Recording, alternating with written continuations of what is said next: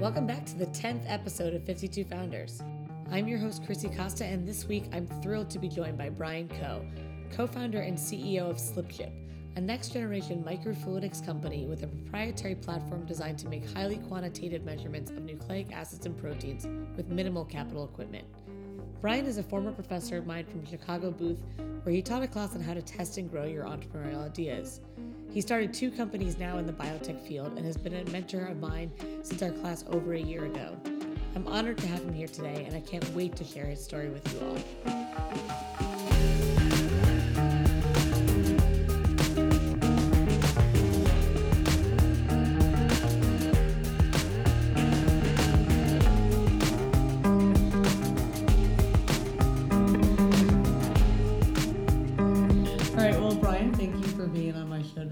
To have you. It is my pleasure to be here. Um, so, to start, can you tell us a little bit about SlipChip and what it does? Uh, SlipChip is a uh, molecular diagnostics platform. Uh, it's designed to do complex testing across a wide range of uh, environments, from hospitals to point of care to global health. And uh, we're focused primarily on infectious disease. So, why did you want to start a company like this? Uh, well, in my particular case, uh, and I, sh- I shouldn't say this out loud, but it's true. Uh, I fell a little bit in love with the technology. Uh, the I met a professor at the University of Chicago who showed me showed me an approach to something called digital quantification. Uh, and when I first saw it, I said, "There's just no way that works." And and, and because it's a way it's a way to really precisely um, measure the and absolutely quantify uh, nucleic acids and also to do what's called very highly multiplex testing. So we run a wide range of tests um, against you know against a wide range of targets, and to do it in a format that's incredibly inexpensive and something that can actually be manipulated and used uh, really without expensive capital equipment. And uh, he really convinced me that it works and it does work. And some, as somebody who had background in this industry, uh, there were a lot of applications for this that came to mind, and so you know, fell a little bit in love with it and decided to uh, I could really solve some great problems. And, uh, here you are. Here I am. Okay, great. Well, so I know personally that you started another company before this, but what made you want to start another company? Did you ever think of yourself as a serial entrepreneur? Uh, so for me personally, uh, I believe in a purpose-driven life, and I try and find an area uh, for uh, to, in which to focus my time uh, that can have the greatest impact. And I was really uh, proud of the work I did when I was in a large company, following selling my first startup to that company, and it was very impactful.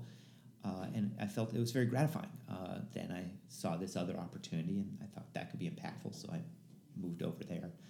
Uh, it wasn't as though I really said I, I have to be an entrepreneur or not an entrepreneur. Uh, I would say, from, from my perspective, being an entrepreneur is really a means to an end. It's not an end in and of itself. What do you mean by that? Uh, you know, entrepreneurship is a mechanism to accomplish something. So when you're an entrepreneur, you're starting a an enterprise to do something. But that's if that something can be done as part of a different enterprise, as part of a larger enterprise, uh, that's okay too. You don't really the enterprise itself isn't the end. The end is what you're doing with the enterprise. I love that you say that because I find that it, it's so there's no sense of ego in it at all, which is something that I feel must be hard for entrepreneurs. Um, I, I don't mean that in offensive. I just mean like you're creating something. Of course, you're going to think of it as kind of, you know, another child in a sense. Um, but I like that because it seems like you're comfortable with having an exit if it's appropriate and still going on with your mission to begin with. Yeah, I will say, you know, when we exited our first company, one of we didn't we weren't looking to exit.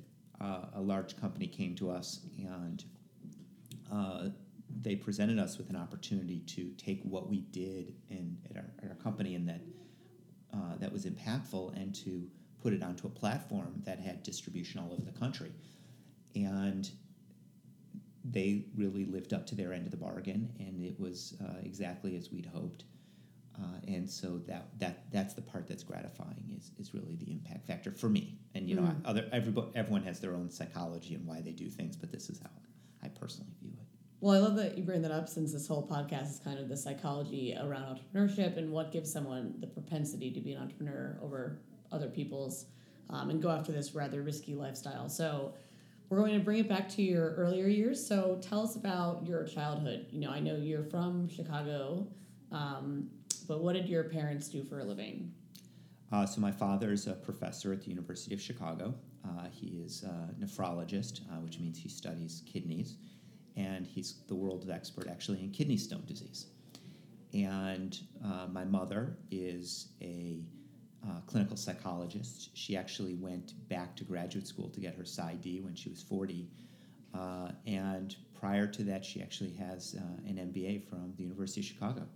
Good school, I've heard, yeah. Know, Um, and you have only one, you have a sister, I have a sister, and that's your only sibling. my only sibling. Are you the older or younger child? I am the older child. I can I can definitely see that. Um, so, do you remember any leadership roles you had as a kid that really stand out to you? Uh, I, not really. Uh, no, I wouldn't say that I was in a particularly a leadership role.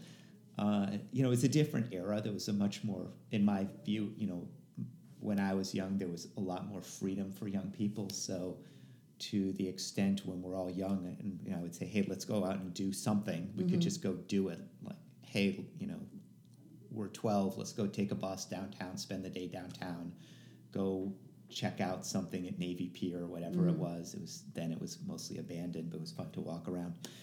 And then come home, and my parents wouldn't even know where I was. So you had a little bit of uh, a little more freedom, maybe. The opposite of the helicopter parents nowadays. We refer to my parents as sort of the submarine parents. I love that. it just went underwater, and then when they surfaced, you got back on the boat. Oh, that's so good. I have to tell. That's really funny. Um, but were you always were you always interested in science? No, Really? No. Um, in fact, quite the opposite. Uh, I found it painful as a kid. Uh, and candidly, you know, my father was very focused on my pursuing a career in medicine. Mm-hmm. And, uh, you know, if I was to, if I cut myself or scrape my knee or whatever, he would just say, well, don't worry, it'll get better by the time you get to medical school. uh, My dad used to say, "I was in pre med for a week. I think you'll live." It's like, "Oh, thanks, Dad. yeah. Really helpful." yeah.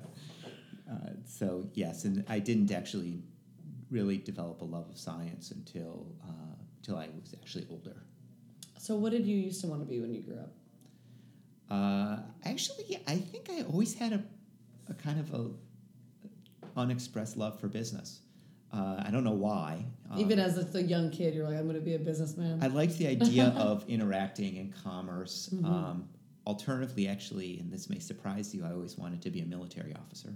that is really surprising. Uh, actually Wow. applied to. I actually got the application for West Point. Uh, thought Wow. about going uh, if I would have gotten in, which I don't know if I would have. But the idea of kind of leading a team in a focused effort of great importance was really really attractive to me. And I've Mhm. always been interested in military history, and um, and so yeah, that would be my other uh, other career focus. Wow, that's really interesting. Did you ever think about doing um, ROTC in college?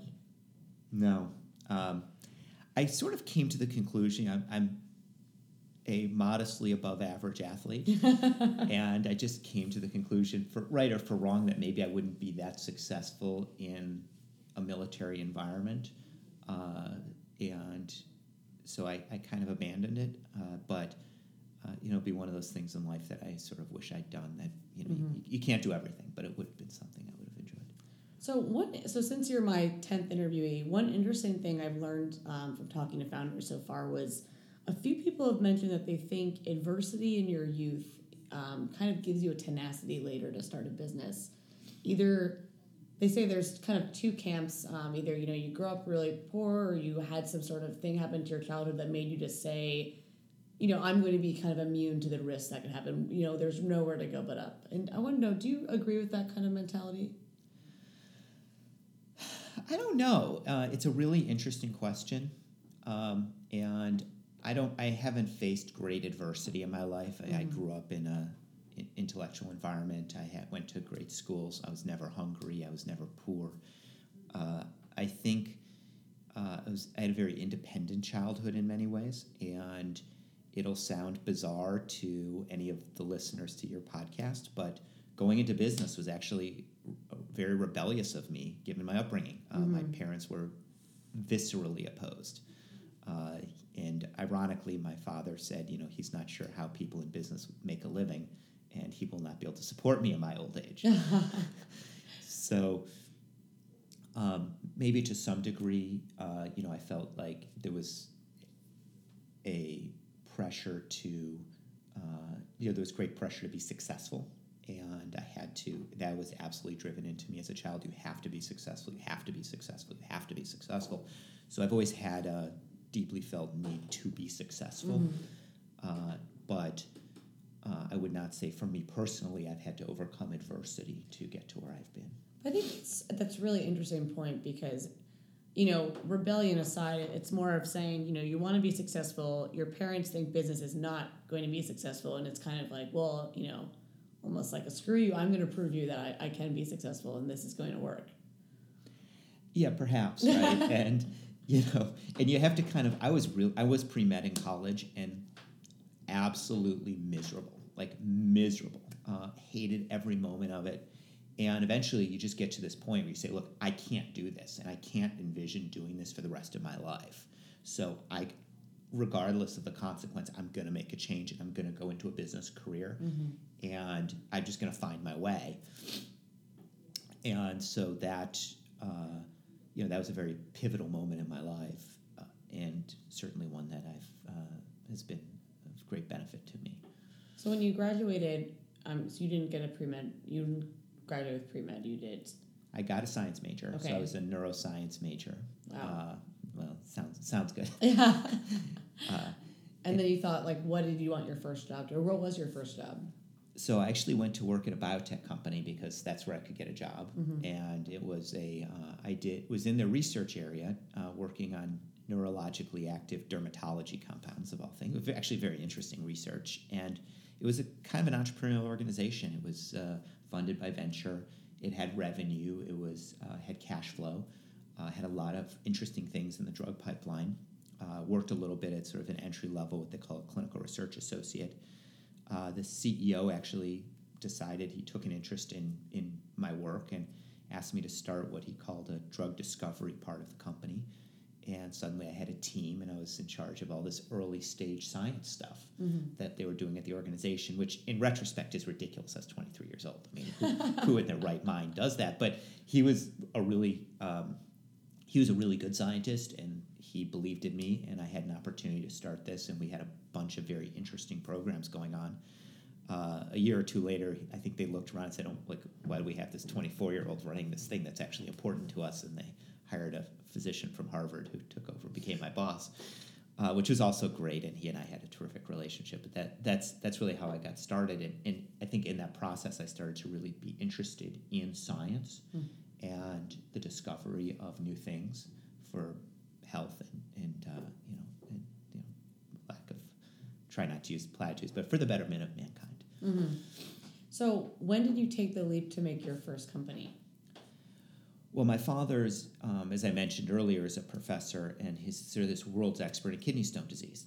And for a long time he'd been very frustrated by uh, the fact that uh, a lot of times in medicine what happens is great discoveries that can be of benefit to people are brought forward they're accepted in the medical literature uh, and they even become the standard of care but they're not actually disseminated to the people for whom they're of benefit.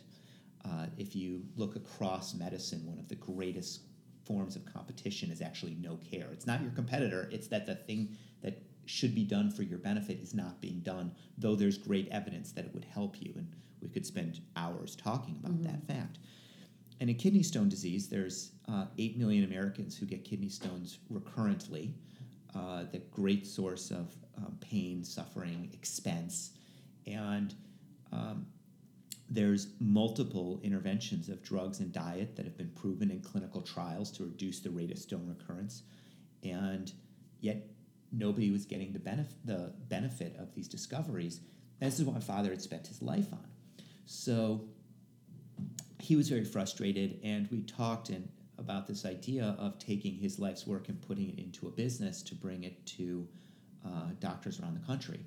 And so the first com- the company was called Litholink, and we basically started a clinical laboratory that ran the appropriate lab tests for kidney stone patients, uh, with the idea of bringing his life's work and the work of others in his field to doctors around the country.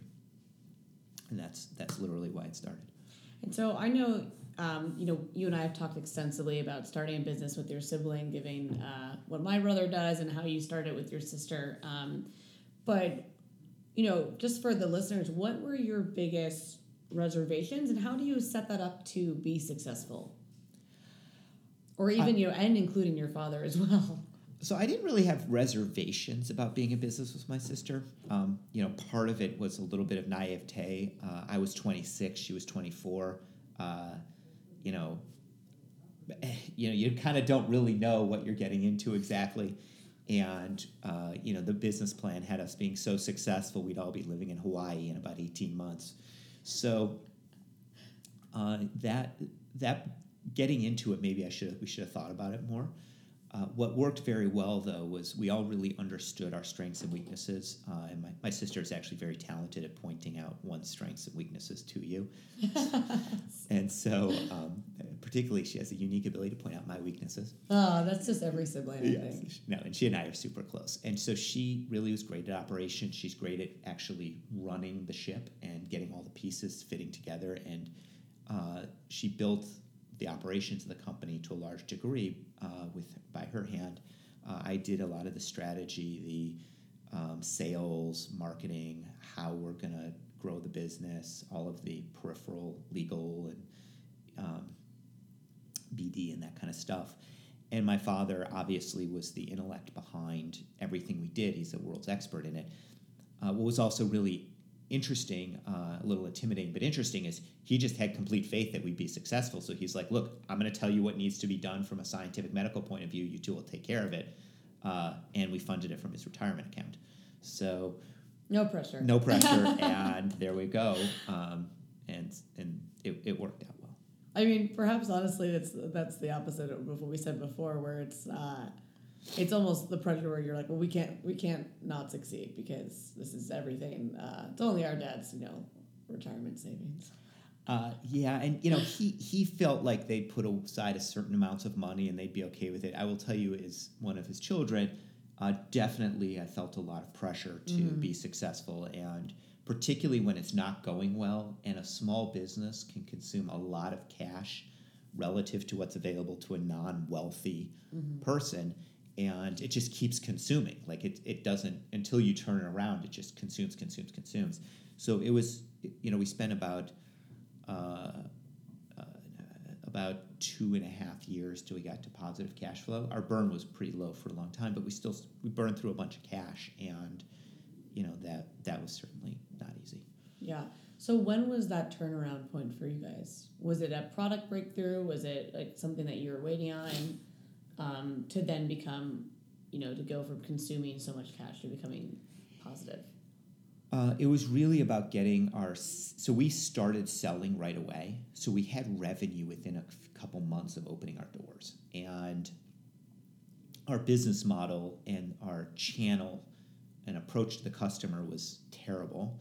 Uh, it was it was brilliantly innovative, absolutely great dinner table conversation and our customers despised us. so when we actually changed how they order things, we changed workflow, we got rid of a lot of technology mm-hmm. and went back to actually things that they found more uh, accessible, uh, our sales really took off. And um, once that started happening, then you know ha- we had the model for sales and revenue generation, and that actually, mm-hmm. um, you know, then then we just started uh, making money and didn't look back. So what do you find now? You also had some time between you know your first company and now. So what do you find is different the second time around? Anything that's easier? I'm assuming fundraising is probably easier, as VCs always talk about wanting to find serial entrepreneurs and funding them on their next venture. Um, I'd say fundraising is prob- is easier, um, and what needs to be done is better understood. You know, there's a lot of just the playbook of how you build a company when you put in different things. You know, there's a this um, continuum between you know two people in a room and 40 onto 100 people. And you know the business structure grows. You have to kind of pace that. You have to how you work with people how you get you know you know authority responsibility structure management vision all the things that you how do you lay out plans? How do you interact uh, a lot of that stuff is just so much more facile now uh, so that part is definitely easier uh, and fundraising so far has been uh, we didn't raise money before so you know i can't compare it to anything uh, but i think it would have been very challenging to have raised money uh, in the past Is there a difference then? So before, if you didn't raise money, you don't have to deal with things like you know having board control, or is that anything anything of concern for you? You know, having a venture backed business, or I mean, not really bootstrapping before, but not having to raise outside capital. Um, for me, not so much.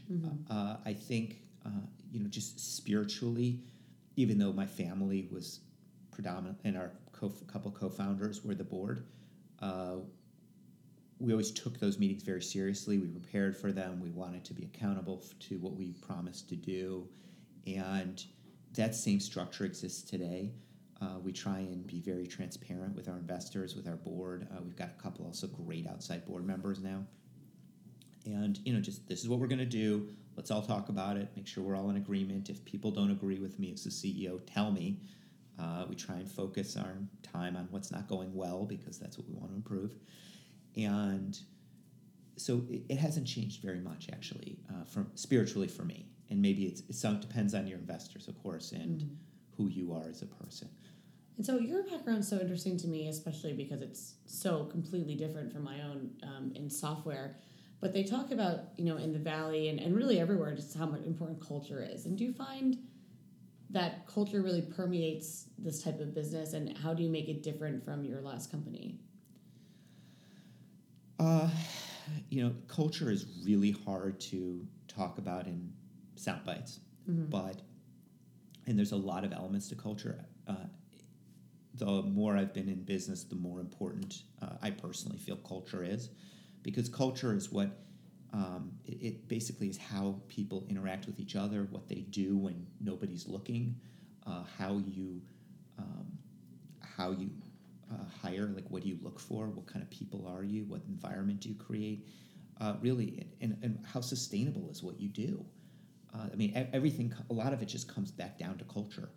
Uh, so, you know, we try, we have certain things we try and do in our culture. We try and say, you know, we have meetings to talk about what the expectation is. I think it's really important as a leader to say out loud, this is the kind of people we want to be. Um, for us, we're very transparent.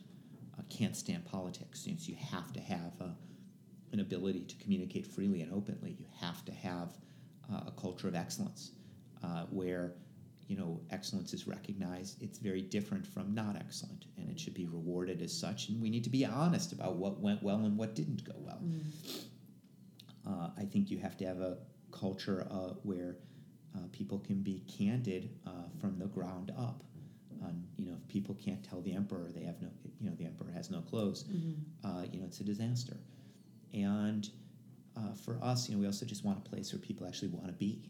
Uh, you know, a lot of env- work environments are not pleasant. Uh, where we have our own, you know, I think our own culture where people actually, I think they like coming to work. We all work hard. We're all very friendly. Uh, it's not sort of the, hey, let's go out and like drink a bunch of beer to show how much we like each other. But it's really just, you know, I think everybody in the company, we all would hang out with each other, have lunch, uh, talk to each other openly, and I think we all have very good relationships. Yeah, I love that answer. I think sometimes that in um, when I was living out in San Francisco, it seems that you know having beers is synonymous with, or having to be best friends is necessarily synonymous with a great culture. And I think you know still wanting to have your personal life outside of work doesn't mean you have a bad culture. Right. Um, and I, I do find it interesting though, as the CEO, how do you ensure that people do feel comfortable to tell you, you know, that you know that you don't fall prey to the emperor has no clothes phenomenon? Just because I would imagine it's intimidating for someone to join the company, um, or if they're relatively new in their career, to find their voice and speak up and say, you know, I don't agree with you. you have to actually ask them. I ask people specifically, and say, look, when I'm, when I'm talking to employees, I'll often say, like, look, uh, I'd love to hear from you about what I, I specifically am not doing well or what I could do better. And because that's really helpful. Mm-hmm. And I will not be offended. Uh, but it's incumbent on you as part of our team to tell me the truth. So you need to say, like, this is not good and or this could be better and just say so. Like that's really, really helpful. And if you ask people and you give them basically the license to to tell you what's not going well, then then they usually do. Uh, if you uh, and you know it's on me though not to react negatively to criticism. I might disagree with it and say, you know, I, I hear you. I don't know if I agree with it or I don't agree with it. We can have a candid conversation about what that means or doesn't mean. Uh, or it's really good feedback. I appreciate it, and then do something about it. Mm-hmm. And then if you if people see that they can bring something up, you they're heard, and the reaction whether it's what they would want or not want, it's it you know something is done or there's a response, then I think you encourage communication. That's great. And so for this final few minutes, I'm going to switch to what I call it my fun question segment. Um, so, what industry do you think will be the next big thing to explode in 2017, or where do you see some trends going? Uh, boy, I you know we're all jaded by where we are um, in the healthcare um, tech, biotech, you know, industry, uh, the first thing is, you know, the information is driving science, and so, uh, you know, things that, um, and and it's across the board, and you know, whether it's in decision support, which is a lot of what I did at Litholink, um, how do how do you help doctors make decisions? uh, and a lot of that's tied to software, integrating software into diagnostic testing. I think that's a very interesting area. Uh, I think a lot of interest in uh, the human genome, mm-hmm. the uh, transcriptome, the epigenome, the proteome. Um, these are uh, increasingly accessible to scientists, and you know, just for the, your listeners who don't tie into this as closely, uh, the rate, the cost of sequencing human genes has fallen far faster than Moore's law uh, in chips and in from you know in memory. Yeah. Uh, so a lot of there's a lot of power in that, and we're going to learn a lot about the fundamental underpinnings underpinnings of life, and I think that's going to be very impactful for um, medical care and just also just understanding the world around us. Yeah. Um, it's funny. My brother for Christmas got my grandma's the twenty. Is it the twenty three and Me? Yeah. So they did that, um, which is funny that it's now like a gift to people. Right. um, and then my friend wrote this. Uh, he's trying to put together this information on CRISPR, and I didn't know anything about it until I read his yeah. articles trying to compile.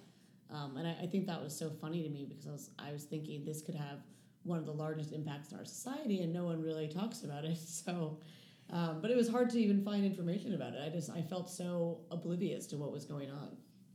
Yeah, it's it's uh, if you're in the world which I live, yeah. people talk about CRISPR a lot. Yeah, uh, and the sure. implications both scientifically and also from an ethics perspective. Of it's course, it's yeah. very very very uh, interesting and potentially scary. Uh, but yeah, CRISPR super interesting. Uh, also, uh, the idea of using your, it's been around a little bit, but the idea of using your own immune system to target cancer that you have is very interesting. And I think getting, uh, getting real, I mean, it's getting actually to be real. God, I wish I, see, I need to subscribe. I get all my tech news from these daily newsletters. I need one for healthcare, just so, um, just not my realm of expertise at all. Um, Okay, so if you, what products are you a really big advocate of, whether in your personal life or, or not necessarily tangible product, it could be a software product, or what do you find that you're always telling people about? The way we talk, talk about in class, kind of like your customer advocate. Wow. Uh, you know, in my personal life, I'm so bad with this stuff that you will laugh. Uh, you know, I'm, I actually don't have a Facebook page. Really? um, and then, uh, as I think I mentioned to you, no, uh, that's like cool now, though. You know. Yeah. You're my, eschewing social media. Well, my son says Facebook's for old people. Oh, okay. So, um, uh, you know, I like Spotify. Actually, I, like I think Spotify. it's pretty great. Uh, but I don't really, um, I don't really have personal tech products that I would say this is like my life revolves around this. Mm-hmm. I would say if you're dealing in my professional life, there's so many toys uh, that I could talk to you endlessly about them. But uh, for for me, I just I, I think often less is more. Mm-hmm. Uh, I'm pretty happy just uh, you know reading the paper by the fire on the weekend. Yeah. I still like getting the physical paper, actually. Um, and finally, if you could interview one founder, who would you most want to interview and why? Uh, I have a few. Um, you know, I think you know there's there's a lot of really extraordinary founders. Um, obviously, Elon Musk is extraordinary in what he's been able to accomplish. I mean, actually building spaceships and missiles. I, you know, when whole governments are unable to do so, is you know it's an extraordinary accomplishment. I never understand the business model there exactly, but wow, you know, solar, um, Tesla, obviously, you know, so he's done some really extraordinary things.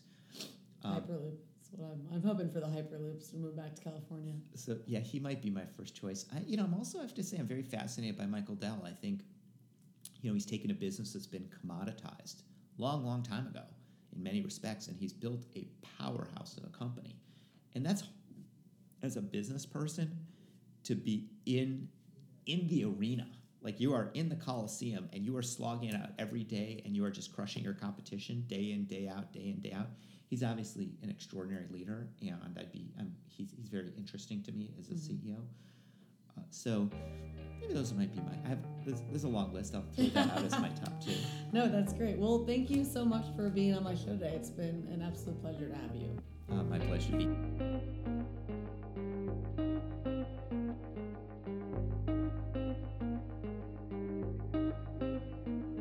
that's it for this week's episode of 52 Founders. Be sure to check out 52founders.com and follow us on Twitter at 52founders to stay up to date. I'm your host, Chrissy Costa, and I'll see you next week for episode 11.